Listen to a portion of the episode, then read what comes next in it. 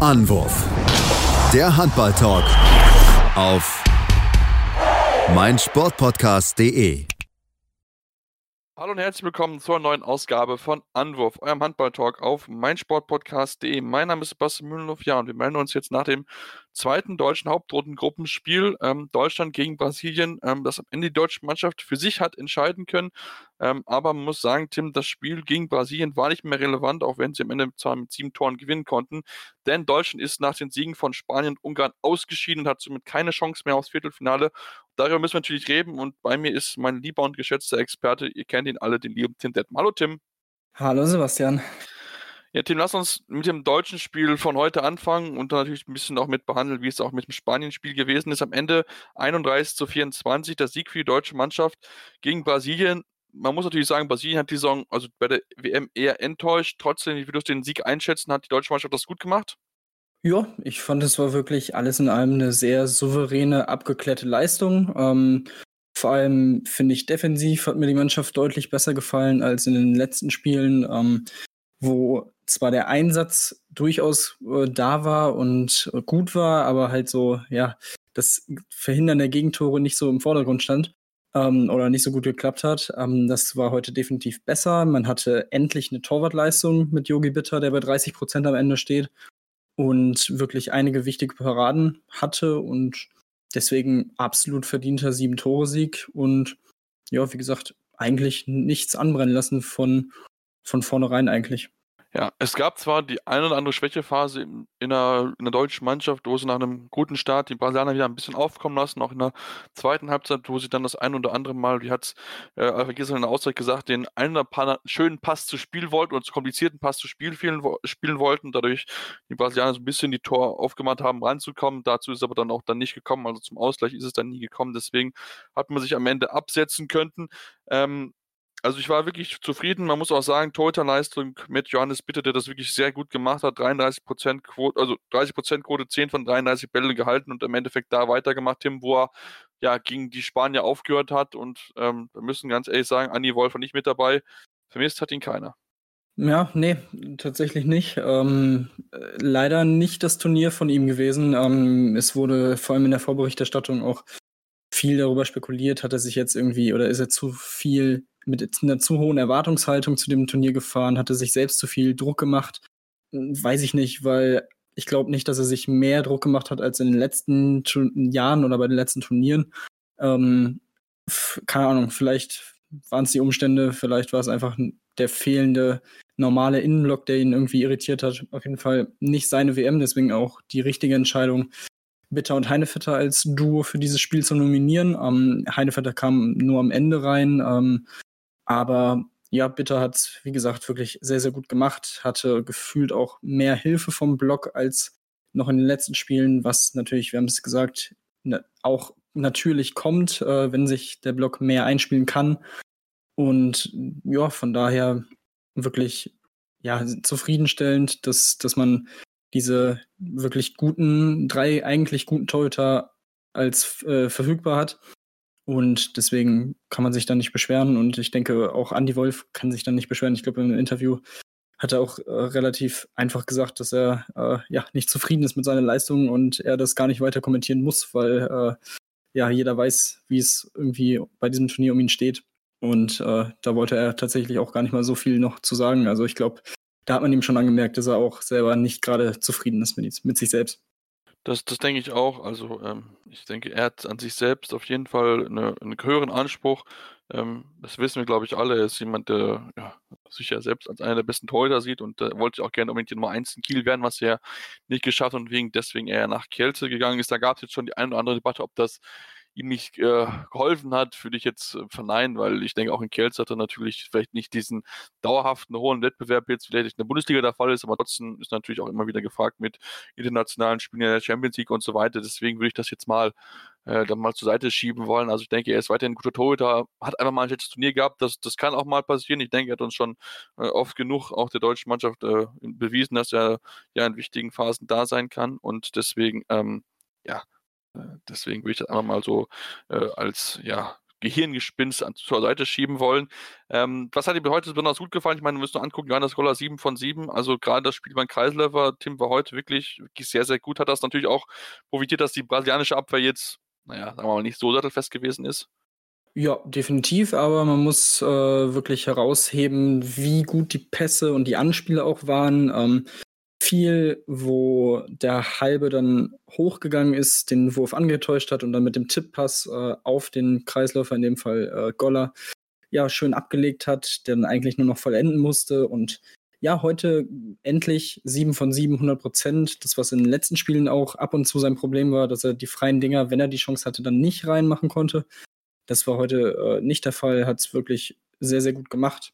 Ähm, ansonsten, ja, wie, wie, gesagt, alles in allem eigentlich geschlossen, wirklich eine gute Leistung. Gensheimer 4 von 4. Für ihn natürlich auch sehr gut, nachdem er jetzt auch wieder in Kritik geraten ist. Ähm, auch er hat es äh, im Interview, äh, als er darauf angesprochen wurde, auf die Kritik relativ schnell abgewickelt und jetzt keine großen Kommentare dazu abgegeben, außer dass die Statistiken natürlich jetzt nicht so schlecht aussehen für ihn, kann man als äh, ja, neuer Rekordtorschütze der deutschen Nationalmannschaft bei Weltmeisterschaften natürlich auch so sehen. Aber ähm, nichtsdestotrotz muss man weiterhin festhalten, dass es jetzt kein wirklich gutes Turnier von ihm war. Ähm, und es ehrlich gesagt jetzt auch nicht das erste Turnier ist, wo man sich hin und wieder fragt, hm, was war denn in dem Spiel jetzt los? Aber heute hat er es tadellos gemacht das muss man dann ihm auch lassen. Auf jeden Fall, das, das soll, soll nicht unter den Tisch gefallen werden, nachdem er durchaus immer wieder kritisiert worden ist, auch von Markus Bauer jetzt ähm, im Interview mit, der sich bei der Stuttgarter Nachrichten wirklich sehr über ihn gemacht hat. Die sagt, seine Körperhalt, Körpersprache hat ihm überhaupt nicht gefallen, also da muss er auch mehr als sie davor weggehen. Das war schon wirklich harte Kritik. Jetzt, wie gesagt, alles gut gewesen. Ähm, auch wieder ein besseres Spiel hatte Philipp Weber, der mit 5 von 7 und 3 Assists auch wieder eine größere Rolle gespielt hat, nachdem er wirklich gegen Spanien eigentlich ja, quasi kein Faktor war, aber trotzdem durchgespielt hat, was mich sehr verwundert hat. Der eine oder andere wird es auf meinem Twitter-Account gelesen haben, ähm, dass ich das mehrfach gefordert habe und äh, irgendwie trotzdem nie was passiert ist. Also, ähm, ja, wie gesagt, das bessere Spiel auch da gehabt. Also, wie gesagt, das natürlich, das ist auch ein anderer Gegner. Brasilien, das muss man auch sagen, den Brasilien, wir haben es schon angesprochen, ist in dieser WM überhaupt nicht so stark wie jetzt in der vergangenen WM, also vor zwei Jahren, wo sie ja wirklich unter deutscher Mannschaft auch Probleme bereitet haben und durchaus ja eine Überraschung dran gewesen sind. Ähm, ja, und jetzt sind sie aktuell mit einem Punkt in der, in der, ja, in der Hauptrundengruppe ab, äh, vorletzter, nur ein Punkt vor Uruguay. Ich denke, spricht, glaube ich, aktuell viel dafür, wie, ja, wie in Anführungsstrichen, die schlecht Brasilien ist, die trotzdem immer noch gut Kader haben, aber dieses Jahr einfach nicht in Form sind, um dort mit den Top-Mannschaften mithalten zu können.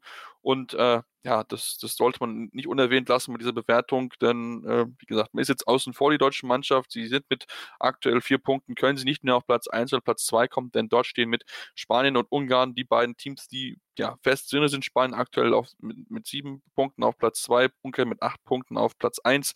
Dort wird das Spiel am Montag entscheiden, wer dort am Ende ja die Gruppensieg feiern wird. Ähm, Tim, lass uns über die Spanier sprechen, natürlich, die uns ja auch besiegt haben und gegen Uruguay das 15. offizielle Match in Folge gewonnen haben. Die Netzniederlage 23. Januar 2019 gegen Deutschland. Ja, ähm, wirklich ja, gut, also dieses Spiel gegen Uruguay ist natürlich ja. Pflichtsieg, klar. klar. Brauchen, wir, brauchen wir nicht drüber reden, aber alles in allem ist es wirklich ein sehr gutes Turnier von den Spaniern bisher. Ähm, dieser Kader ist unfassbar ausgewogen. Sie sind eingespielt, was ihnen gegen Deutschland vor allem in der Crunch-Time sehr geholfen hat, wie ich finde. Sie haben erfahrene Leute immer noch dabei. Ähm, Raul Entre, Entre Rios äh, ganz vorne zu nennen natürlich mit seinen, ich glaube, 39 Jahren. Ähm, also das ist schon wirklich sehr gut. Man hat mit Perez de Vargas und Corrales ein überragendes äh, Torhüter-Duo, die ähm, ja sich die Spielzeit gegen Deutschland zum Beispiel aufgeteilt haben, obwohl, ähm, ich weiß nicht, wer es war, aber ich, ich meine, Perez de Vargas hat, glaube ich, angefangen. Ähm, nee, Corrales hat angefangen. Corrales, hat, ja, okay. Dann, äh, ja, Corrales war wirklich gut in der ersten Halbzeit. Man hätte ihn, also kein Mensch hätte gesagt, ja, dem kann man ja mal einen Torwartwechsel vornehmen. Ähm, man hat es gemacht und Perez de Vargas hat quasi da weitergemacht, wo Corrales aufgehört hat. Also die ergänzen sich unfassbar gut und ähm, das spricht dann auch nochmal natürlich dafür, wenn man zwei Torhüter hat, die in jedem Spiel eigentlich eine Weltklasse-Leistung abliefern können und es auch wirklich tun konstant von daher, ähm, ja, sind die Spanier wirklich äh, einer der Top-Favoriten, weil sie bisher so muss man es doch sagen, in eigentlich jedem Spiel ganz gut waren. Okay, man hatte das Spiel gegen Brasilien, klar, ja. ähm, aber äh, war, es war halt das, dazu noch das erste Spiel im Turnier. Ist vielleicht immer noch so ein, ne, ein bisschen reinkommen erstmal und auch gegen Polen war es ein bisschen knapper, aber irgendwie finde ich, also sie gewinnen dann die Spiele auch und das ist dann halt so dieses Ding, was sie ausmacht. Ähm, auch wenn es mal knapper wird, ähm, dann holen sie sich trotzdem diese Siege und von daher bin ich sehr gespannt drauf, wie es gegen Ungarn ausgeht im letzten Spiel. Also, ähm, denn auch die Ungarn machen bisher wirklich einen sehr, sehr guten Eindruck, äh, haben bisher noch keinen Punkt äh, Verlust hinnehmen müssen. Also von daher und auch gegen Polen wirklich komplett dominiert und nichts anbrennen lassen von vornherein. Vor allem Mate Lekoi spielt ein überragendes Turnier, jetzt schon wieder acht Tore gegen Polen. Also das wird auf jeden Fall ein sehr, sehr schönes Spiel um den Gruppensieg.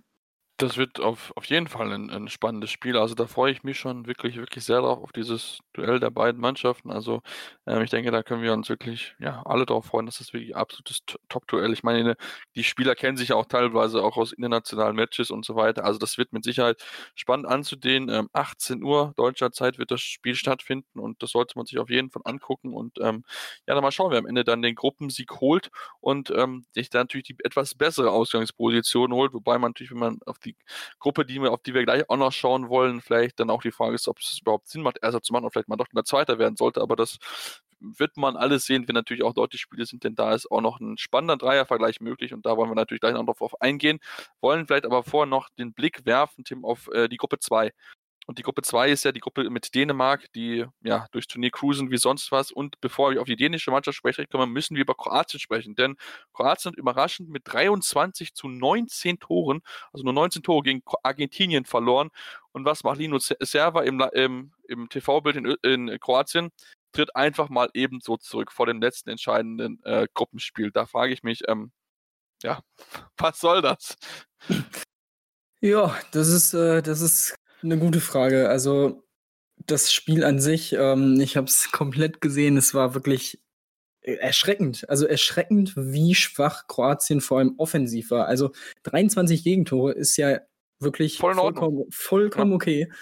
Aber 19 Tore gegen Argentinien, also mit aller Liebe vor, vor Argentinien, ähm, das ist weit von dem Anspruch der Kroaten weg. Und ähm, auch hier, man hatte direkt dieses Unentschieden gegen Japan. Ähm, also irgendwie li lief das Turnier natürlich jetzt bisher auch nicht wirklich so, wie man sich das äh, erhofft hatte und vorgestellt hatte. Aber das setzt dem Ganzen halt irgendwie nochmal so eine Krone auf, weil, also, man war größtenteils ideenlos. Also, man, das Spiel fing eigentlich schon an und es schien so, als hätten sie es sofort verloren. Also, ich glaube, nach zehn Minuten stand es 5 zu 0 für Argentinien. Dann kam erst der erste Treffer der Kroaten. Ähm, bis zur Halbzeit konnten sie sich dann irgendwie auf ein 12 zu 12 noch äh, rankämpfen. Da sah es dann wieder so aus, okay, zehn Minuten schlecht gespielt, jetzt haben sie sich gefangen und ja, dann dachte man eigentlich, jetzt kommen sie ins Rollen, aber das war dann in der zweiten Halbzeit überhaupt nicht der Fall und die Argentinier haben es dann wirklich gut gemacht, haben vor allem die kroatische Schwäche im 7 gegen 6 komplett ausgenutzt. Ich glaube, vier äh, freie Dinger aufs äh, gegnerische Tor, aufs verwaiste gegnerische Tor getroffen. Ähm, und ja, das hat dann am Ende auch den Unterschied ausgemacht. Und ja, die Reaktion von Server ist, äh, also finde ich absolut, also das geht gar nicht. Weil man hat eine Chance, die nicht mal so unwahrscheinlich ist, trotzdem ja. noch weiterzukommen. Also man ist, ähm, also Dänemark ist jetzt durch in der Gruppe, nachdem sie jetzt gegen Japan mit sieben Toren gewonnen haben, am Ende mit acht Punkten werden die Gruppe auch gewinnen, weil sie den direkten Vergleich gegen Argentinien sich deutlich geholt haben in der Gruppenphase. Aber dahinter Argentinien im Moment auf zwei mit sechs Punkten, dann Kroatien fünf Punkte und Katar vier Punkte. Argentinien und Katar spielen gegeneinander. Das heißt, ähm, die Kroaten müssen hoffen, dass Katar gewinnt. Und man selber muss dann einfach dieses Spiel gegen Dänemark gewinnen. Und ich meine, es kann, es kann sein, dass äh, Nikolai Jakobsen sagt, ja, warum soll ich jetzt meine besten Spieler spielen lassen? Das ist ein Turnier. Ja, ne, schon wir mal ein bisschen, kann alles passieren. Und also ich würde es nicht unwahrscheinlich finden, wenn äh, Katar und Kroatien am Ende gewinnen und dann ist Kroatien weiter. Also ich, ich verstehe es überhaupt nicht. Also ich verstehe nicht, wie man dann aus so einem, ja, so einer Impulsreaktion eigentlich so hinschmeißt. Ähm, ist schon echt sehr, sehr fragwürdig.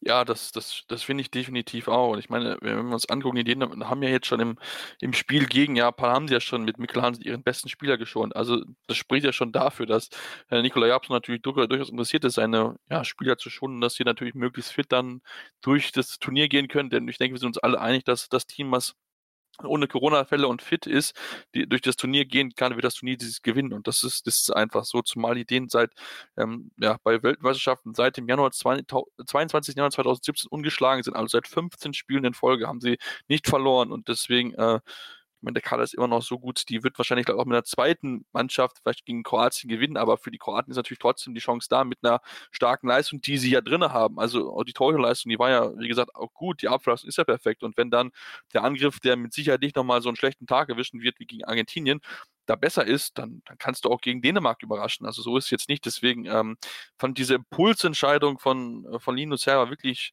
sehr, sehr überraschend. Und ähm, ja, jetzt ist natürlich Kroatien steht so ein bisschen vor so einem Scherbenhaufen, denn äh, ja, was, was machen sie jetzt? Sein Headcoach ist weg, jetzt musste der Co-Trainer muss wahrscheinlich jetzt irgendwie nehmen und die Mannschaft nochmal motivieren, ähm, dass sie jetzt in zwei Tagen, also am Montag dann, also den Tag, nachdem unsere Aufnahme online kommt, weil wir am Samstagabend aufnehmen, ja, fit ist, motiviert ist, es allen zeigen will. Also das kann er aber auch nochmal vielleicht nochmal Kräfte freisetzen, um zu zeigen.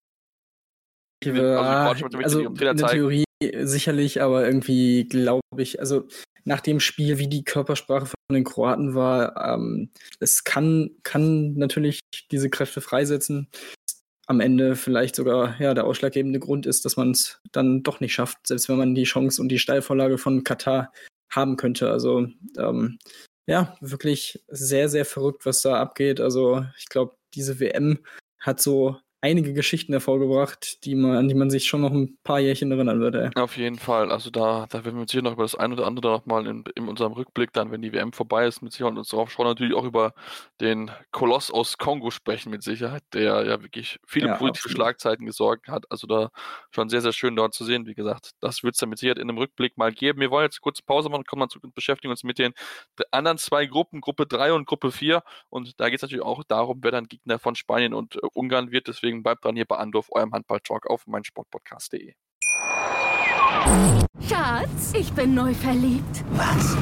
Da drüben. Das ist er. Aber das ist ein Auto. Ja, eben. Mit ihm habe ich alles richtig gemacht. Wunschauto einfach kaufen, verkaufen oder leasen. Bei Autoscout24. Alles richtig gemacht. Hey, Malte Asmus von meinsportpodcast.de hier. Ab März geht's weiter mit unseren 100 Fußballlegenden. Staffel 4 bereits. Freut euch auf Zlatan Ibrahimovic, Michel Platini, Cesar Luis Minotti, Paolo Maldini, um nur mal vier zu nennen.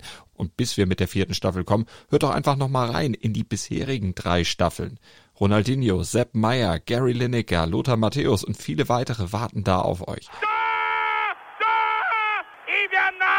100 Fußballlegenden. Jetzt. Überall, wo es Podcasts gibt. Ja, und wir sind zurück bei Andorf, eurem Handball-Talk und wollen jetzt über die zwei letzten Hauptrundengruppen sprechen, denn die beiden Gruppen, die gehen am heutigen Sonntag ja, in das Turnier rein und werden ja, ihre Gruppensieger und ihren Gruppenzweiten ausspielen. Das heißt, da werden wir wissen, wer ins Viertelfinale kommt. Und Tim, da ist es nochmal viel, viel spannender als jetzt zum Beispiel in Gruppe 1, wo es ja schon klar ist und Gruppe 2 vielleicht schon klar sein könnte, aber da ist auch noch nicht so hundertprozentig klar. Wenn wir uns Gruppe 3 angucken, das wäre die Gruppe gewesen, aus der der Deut mögliche deutsche Viertelfinale-Gegner kommen würde. Jetzt ist es so, dass der Gegner von Spanien und Ungarn dort herkommen wird. Und da ist ein Spieltag vor Schluss auch noch nicht sicher, denn sowohl Frankreich als Gruppenerster könnte noch ausscheiden, wie Portugal als Gruppendritter natürlich noch weiterkommen könnte. Also da ist aktuell noch viel, viel drin und das bringt natürlich sehr, sehr viel Spannung für das letzte Spiel, denn das letzte Spiel der Gruppe ist Portugal gegen Frankreich und wir wissen, Tim, Portugal hat zuletzt gegen Frankreich sehr, sehr gut ausgesehen. Absolut, absolut. Und ähm, es ist eine sehr verrückte Konstellation, die entstehen könnte. Also ähm, momentan sieht es so aus, dass Frankreich, du hast es gesagt, erster ist mit acht Punkten, äh, dahinter Norwegen sechs Punkte und Portugal mit sechs Punkten. Und Norwegen spielt im 18 Uhr Spiel gegen Island. Wenn man davon ausgeht, dass die Norweger diese aus ihrer Sicht Pflichtaufgabe erfüllen und gewinnen, ähm, sieht es für sie schon mal nicht so schlecht aus. So. Ähm, genau. Wenn Frankreich dann gegen Portugal gewinnt, ist es relativ einfach. Frankreich 10 Punkte, Norwegen 8 Punkte, Portugal 6 Punkte, dementsprechend Frankreich erster, Norwegen zweiter. Wenn jedoch Portugal gewinnt, könnten ja, die Rechenschieber benötigt werden. Ähm, denn wenn Portugal, ich mache es mal einfach mit einem Tor oder mit, also genau, mit bis zu sechs Toren gewinnt, sind Portugal und Frankreich weiter. Ähm, so, so viel schon mal dazu. Ab jetzt wird es etwas komplizierter. Ähm, ja. wenn Portugal mit sieben Toren gewinnt und dabei 33 oder mehr Tore wirft, sind Portugal und Frankreich weiter. Wenn Portugal mit sieben Toren gewinnt und 32 oder weniger Tore wirft, sind Portugal und Norwegen weiter. Und wenn Portugal mit acht Toren oder mehr gewinnt, sind Portugal und Norwegen weiter. Die Franzosen werden raus. Ähm, Jetzt ist natürlich die Frage, was von diesen Szenarien ist realistisch. Und ich bin ganz ehrlich, ich glaube nicht, dass Portugal mit mehr als sechs Toren gegen Frankreich gewinnen wird. Also gehe ich im Moment, also ich glaube, dass Portugal gewinnen wird, weil Frankreich mich in der Hauptrunde bisher nicht wirklich überzeugt hat. Ähm, sowohl gegen Algerien nur mit drei Toren gewonnen, gegen Island mit zwei Toren. Ähm, da glaube ich schon, dass Portugal die bessere Mannschaft ist im Moment und das bessere Team ist. Ähm, deswegen, aber ich kann mir nicht vorstellen, dass sie ja die Franzosen irgendwie komplett überrollen werden und dann mit sieben oder acht Toren gewinnen werden. Deswegen gehe ich einfach mal davon aus, dass am Ende Portugal als Erster durchgeht und Frankreich als Zweiter und die Norweger dann mein WM-Tipp rausfliegen in der Hauptrunde. Das wäre natürlich echt eine sehr, sehr krasse Sache. Ja, ich hatte ja auch Norwegen relativ weit getippt, deswegen wäre wär natürlich sehr, sehr bitter, weil wir, wir hatten natürlich, wir waren wir beide natürlich davon ausgegangen, dass Norwegen das Hauptrunden oder das Vorrundenspiel gegen Frankreich gewinnt. Ja. Und das, das, das ist halt nicht passiert, weil halt Norwegen im ersten Spiel gegen Frankreich überhaupt nicht gut ausgesehen hat. Also äh, das hängt den Norwegern noch so, so ein bisschen nach, die natürlich auch als Favorit gegen Island reingehen, das Ding auch wahrscheinlich gewinnen werden. Deswegen, ja, müssen entweder auf Schüsselnähte aus Frankreich hoffen, denen ja auch ein Unentschieden reichen würde und das wird auch nur Norwegen reichen, wenn sie gleichzeitig gewinnen. Äh, ähm, aber wie gesagt, die Franzosen haben sich ja bisher jetzt auch nicht so richtig mit Ruhm bekleckert. Ähm, deswegen wird das wirklich eine sehr, sehr, sehr, sehr spannende Angelegenheit äh, dort, dort werden. Tim, was ist dein Gefühl? Also du hast ja gesagt, Portugal, äh, Frankreich wird dein Ding werden. Ähm, ja, ich werde auch wahrscheinlich mit Portugal Frankreich gehen, weil ich einfach davon ausgehe, dass Portugal das Ding gewinnt gegen Frankreich. Ähm, und dann, dann ist es, dann ist es. Ja. Ist es aber es, also, klar. Ja, es ja. wäre aber auch so ein typisches Frankreich-Ding, wenn sie das Spiel jetzt wieder, genau wie gegen Norwegen, wenn eigentlich niemand so richtig damit rechnet, weil sie vorher einfach nicht so überzeugend gespielt haben, aber in ja. so einem Spiel, dass sie dann sich denken, nee, heute wollen wir doch mal mit drei, vier Toren gegen Portugal gewinnen. Vor allem natürlich, weil man auch in Frankreich sicherlich im Hinterkopf hat, okay, das sah in den letzten Turnieren nicht so gut aus. Also der Revanche-Faktor ist ja natürlich auch da was dieses Spiel unfassbar interessant macht. Ähm, aber man muss natürlich auch sagen, Norwegen muss auch erstmal gegen Island gewinnen. Also ähm, ne, das ganze Klar. Rechenkonstrukt kann natürlich auch schon um äh, ja, 19.30 Uhr nach dem Island-Norwegen-Spiel äh, ja, ad acta gelegt werden. Ähm, aber ja, wo, ja, wobei ist eigentlich, ja. Nee, kann nicht, kann nicht. Nee, kann nicht, tatsächlich nicht. Kann nicht. Also wenn, ja, wobei, ja, genau, wenn Norwegen Selbst verliert wenn Norwegen Portugal verliert, und Portugal ja. verliert, ist Norwegen trotzdem weiter. Genau. Ah. Ja, okay. Dann. Aber ich, man muss, muss auch zugeben, für mich ist auch Island so eine Wundertüte, weißt du? Sie ja. spielen gut gegen, gegen Frankreich, verlieren dann mit zwei Toren, aber zwei Tage zuvor verlieren sie auch gegen zwei, mit zwei Toren gegen die Schweiz. Also, mhm. das ist so die, die, haben, die haben Potenzial, die isländische Mannschaft, da bin ich definitiv dabei, noch gute Spiele mit dabei, aber du weißt halt nicht, was du am Spieler dann wirklich von ihnen bekommst. Ob die gute Seite der Isländer bekommen ist oder die Seite, die dann auch mal gegen die Schweiz, die ein gutes, gutes, gut gespielt hat, ein gutes Turnier gespielt hat, von der Couch wirklich sich äh, top bewiesen hat, auch mit gegen Schweiz, äh, gegen Portugal lange mithalten konnten und sich auch durchaus achtlich gegen Frankreich geschlagen haben. Aber ähm, trotzdem als Island, dass du ein bisschen mehr Vorbereitungszeit hast und so, dann musst du eigentlich mehr als 18 Tore werfen gegen die Schweiz. Also ähm, ja, das ist, wie gesagt, äh, isländische Team da ist so ein bisschen hoch und runter.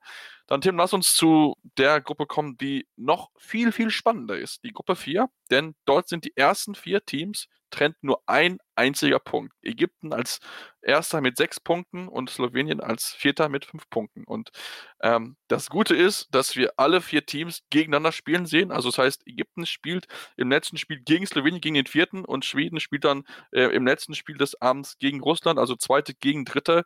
Ähm, ja, winner takes it all wahrscheinlich. Ja, so kann man es so kann man es eigentlich bezeichnen. Ähm, Spannend wird es jetzt dann, wenn dann, warte mal, Nee, das vergiss, das kann nicht funktionieren. Alles gut, vergiss, was ich sagen ja. wollte. Ähm, ja, also für Ägypten und Schweden ist es relativ klar die Rechnung, gewinnen oder unentschieden spielen und man ist weiter. Ähm, kommt natürlich dann immer darauf an, als wievielter, klar. Ähm, aber ja, Russland und Slowenien müssen beide gewinnen, um äh, die Chance zu wahren jeweils. Ähm, das, ist, das ist ganz klar. Ähm, von daher, ich glaube auch da, das ist, ja, es werden zwei sehr, sehr schöne Spiele, ich glaube auch sehr enge Spiele. Ähm, bei den Russen muss man mal drauf gucken, weil sie gegen Ägypten jetzt nicht so gut aussahen im ersten Hauptrundenspiel und da zur Pause schon mit sieben hinten gelegen haben und dann am Ende mit fünf verloren haben. Von daher, aber ja, ähm, es wird auf jeden Fall, ich glaube, es wird sehr, sehr eng und sehr, sehr spannend. Aber irgendwie habe ich so ein Gefühl, dass es am Ende Ägypten und Schweden machen. Ja, das, das denke ich auch. Und das wäre, glaube ich, sogar mein Tipp gewesen. Nee, ich hatte, ich hatte Spanien, ich hatte Schweden und Slowenien hatte ich, ne, stimmt. Das heißt, Slowenien, warte mal, was würde denn, was, was würde denn passieren, wenn Slowenien, nee, weil Slowenien muss ja gegen Ägypten gewinnen, das macht ja gar keinen Sinn. Nee, nee, nee, nee. Also Slowenien muss ja gegen Ägypten gewinnen, damit sie die Chance überhaupt haben. Mhm. Ja, genau. Also Slowenien muss gewinnen und da bin ich mir halt unsicher, weil die Slowenen, die sind so, ja, also sie haben ein gutes Spiel heute, sie haben ein gutes Spiel gezeigt ja gegen Schweden, wo sie mit 28 zu 28 sie auch verdienten Punkt geholt haben. Ähm, aber gerade in der Hin also gerade in der Vorrunde hatten sie dann so, so ein, zwei Dinger mit dabei, wo ich gesagt habe, wie haben sie eigentlich denn da gespielt? Also, ähm, ja, also die Spiele dann gegen Russland und Weißrussland, da war ich da wirklich so nicht so richtig überzeugt von ihrer, von dem Auftritten. Deswegen, ja, muss man mal, muss man wirklich mal genau, genau schauen, wie sie sich da wirklich dann schlagen werden. Aber das werden mit Sicherheit ja, heiße Duelle dort. Und ähm, also ich mich, mich freut natürlich für die Schweden, die jetzt mit Alpen Lagergren noch jemanden dazu bekommen, weil ähm, Persson aufgrund der Verletzung nicht weiterspielen kann in dem Turnier. Das wäre natürlich ist gut. Und ich meine, die Schweden, auch wenn sie glaube, neun, zehn Spieler nicht mehr mit dabei haben, das trotzdem ins Viertelfinale zu starten, spielt natürlich für die Qualität, auch wenn es von der Auslosung her ein bisschen einfacher war, als jetzt vielleicht das deutsche Team hatte. Ähm, trotzdem musst du natürlich doch auch dann erstmal ja, ins Viertelfinale schaffen und ich meine, dann müsstest du versuchen, ja möglichst nicht Zweiter zu werden, denn wenn du Zweiter wirst, musst du dann gegen Dänemark spielen. Und ich glaube, das möchten sowohl Ägypten als auch Schweden und auch wer auch immer das sonst noch sein sollte, natürlich möglichst vermeiden. Ja, das, da, da gehe ich mit dir. Und ähm, ja, ich habe Ägypten und Schweden getippt, von daher würde mich das auf jeden Fall sehr, sehr freuen. Und ähm, generell, meine, was meine Viertelfinaltipps angeht, das könnte, also da hoffe ich tatsächlich dann jetzt äh, auf den deutlichen Portugal-Sieg, damit Portugal und Norwegen weiterkommen. Weil dann hätte ich immerhin sechs von acht richtig getippt. Dann wären nur Deutschland und Kroatien, die mich da ja ein bisschen fallen gelassen haben. Aber. Äh, Kroatien ist ja noch nicht durch, die kannst du noch schaffen. Ja, stimmt. Also also wenn es sehr, sehr gut für mich läuft, sind es am Ende sieben von acht. Das wäre wär natürlich wunderschön. Aber ja, ja. ich glaube, da muss schon ein bisschen was zusammenkommen. Aber Ägypten und Schweden ist, glaube ich, relativ realistisch, dass sie es schaffen. Ja, also ich denke auch, dass Ägypten und Schweden das wohl schon machen werden. Ähm, ich meine jetzt mal, Schweden jetzt gegen Russland spielt und die Russen haben ja schon mit fünf Toren gegen Ägypten verloren und da ich Ägypten und Schweden so auf einem Leistungslevel sehe, sehe ich schon die beiden Mannschaften in der Gruppe natürlich vor. Natürlich für die Slowenen ist natürlich sehr bitter, weil, wie gesagt, die haben viel Potenzial. Sie haben es ja auch durchaus schon unter Beweis stellen können, aber da ist einfach das Problem, dass sie es einfach nicht konstant genug schaffen, dieses Level wirklich auch abzurufen, es konstant zu zeigen. Ist für die Generation natürlich sehr, sehr schade, weil da sind viele gute Spiele, auch ja bei vielen Top-Mannschaften sind die auch teilweise vertreten. Deswegen ist es für sie bitter, aber wenn du es halt nicht schaffst, konstant dein Niveau abzurufen, dann kannst du halt auch nicht mal in Viertelfinale, Halbfinale oder vielleicht auch mal in Finale einziehen. Ähm, dafür musst du einfach Konstanz und das hat die Generation aktuell noch nicht hinbekommen. Da gibt es immer noch gute Jungs und die haben immer noch ein paar Jahre vor sich, deswegen würde ich sie jetzt mal nicht außer Acht lassen. Trotzdem hat es jetzt bei dieser WM ja nicht ganz gereicht, um vorne mit einzuziehen und ähm, ja, dann schauen wir mal, was jetzt wirklich die letzten zwei Spieltage für uns bereichhalten, der Sonntag und der Montag. Uns gibt es Montagabend dann wieder nach dem Deutschlandspiel, da werden wir natürlich drüber reden. Wie haben sie sich geschlagen? Entsprechend jetzt im Abschlussspiel gegen Polen. Da geht es natürlich noch um den äh, Platz hinter den äh, beiden bereits qualifizierten Teams aus Spanien und Ungarn. Ähm, da sollte schon das Ziel sein, der deutschen Mannschaft da mindestens diesen dritten Platz sich zu erholen, auch wenn natürlich Polen bisher eine wirklich starke Überraschungsmannschaft gewesen ist. Und ähm, ja, dann schauen wir einfach mal, was wirklich diese beiden Spieltage äh, bringen. Wer am Ende von uns beiden natürlich dem die besseren, Pick, äh, besseren äh, Tipps getroffen hat für dieses Viertelfinale. Darüber werden wir dann reden am Montagabend und dann natürlich auch den Ausblick dann werfen auf die kommenden Partien. Deswegen solltet ihr uns unbedingt abonnieren, wenn ihr es nicht sowieso schon längst getan habt. Uns natürlich auch gerne mal eine Rezension erlassen, natürlich am liebsten bei iTunes. Fünf Sterne natürlich sehr gerne, aber auch gerne konstruktive Kritik. Was können wir besser machen? Woran können wir arbeiten? Und natürlich auch gerne mal ein Follow da lassen. Also bei Twitter gibt es dort die Möglichkeit, bei Tim ein bisschen mehr bei, als bei mir gibt es ein bisschen mehr Handball-Content. Äh, Tim ist der äh, Twitter-Handle at tim-detman23. Bei mir ist es seppmaße56. Wie gesagt, wir begleiten die Spiele auch ein bisschen bei Tim ein bisschen mehr, da ich auch noch ein bisschen arbeiten muss.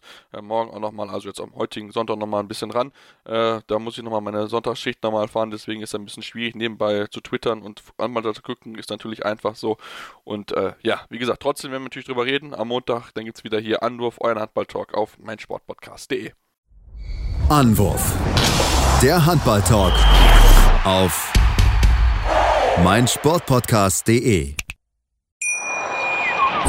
Schatz, ich bin neu verliebt. Was? Da drüben. Das ist er. Aber das ist ein Auto. Ja, eben. Mit ihm habe ich alles richtig gemacht. Wunschauto einfach kaufen, verkaufen oder leasen. Bei Autoscout24. Alles richtig gemacht. Wie baut man eine harmonische Beziehung zu seinem Hund auf? Puh, gar nicht so leicht. Und deshalb frage ich nach, wie es anderen Hundeeltern gelingt, beziehungsweise wie die daran arbeiten. Bei Iswas Dog reden wir dann drüber. Alle 14 Tage neu mit mir, Malte Asmus und unserer Expertin für eine harmonische Mensch-Hund-Beziehung, Melanie Lippisch. Iswas Dog mit Malte Asmus. Überall, wo es Podcasts gibt.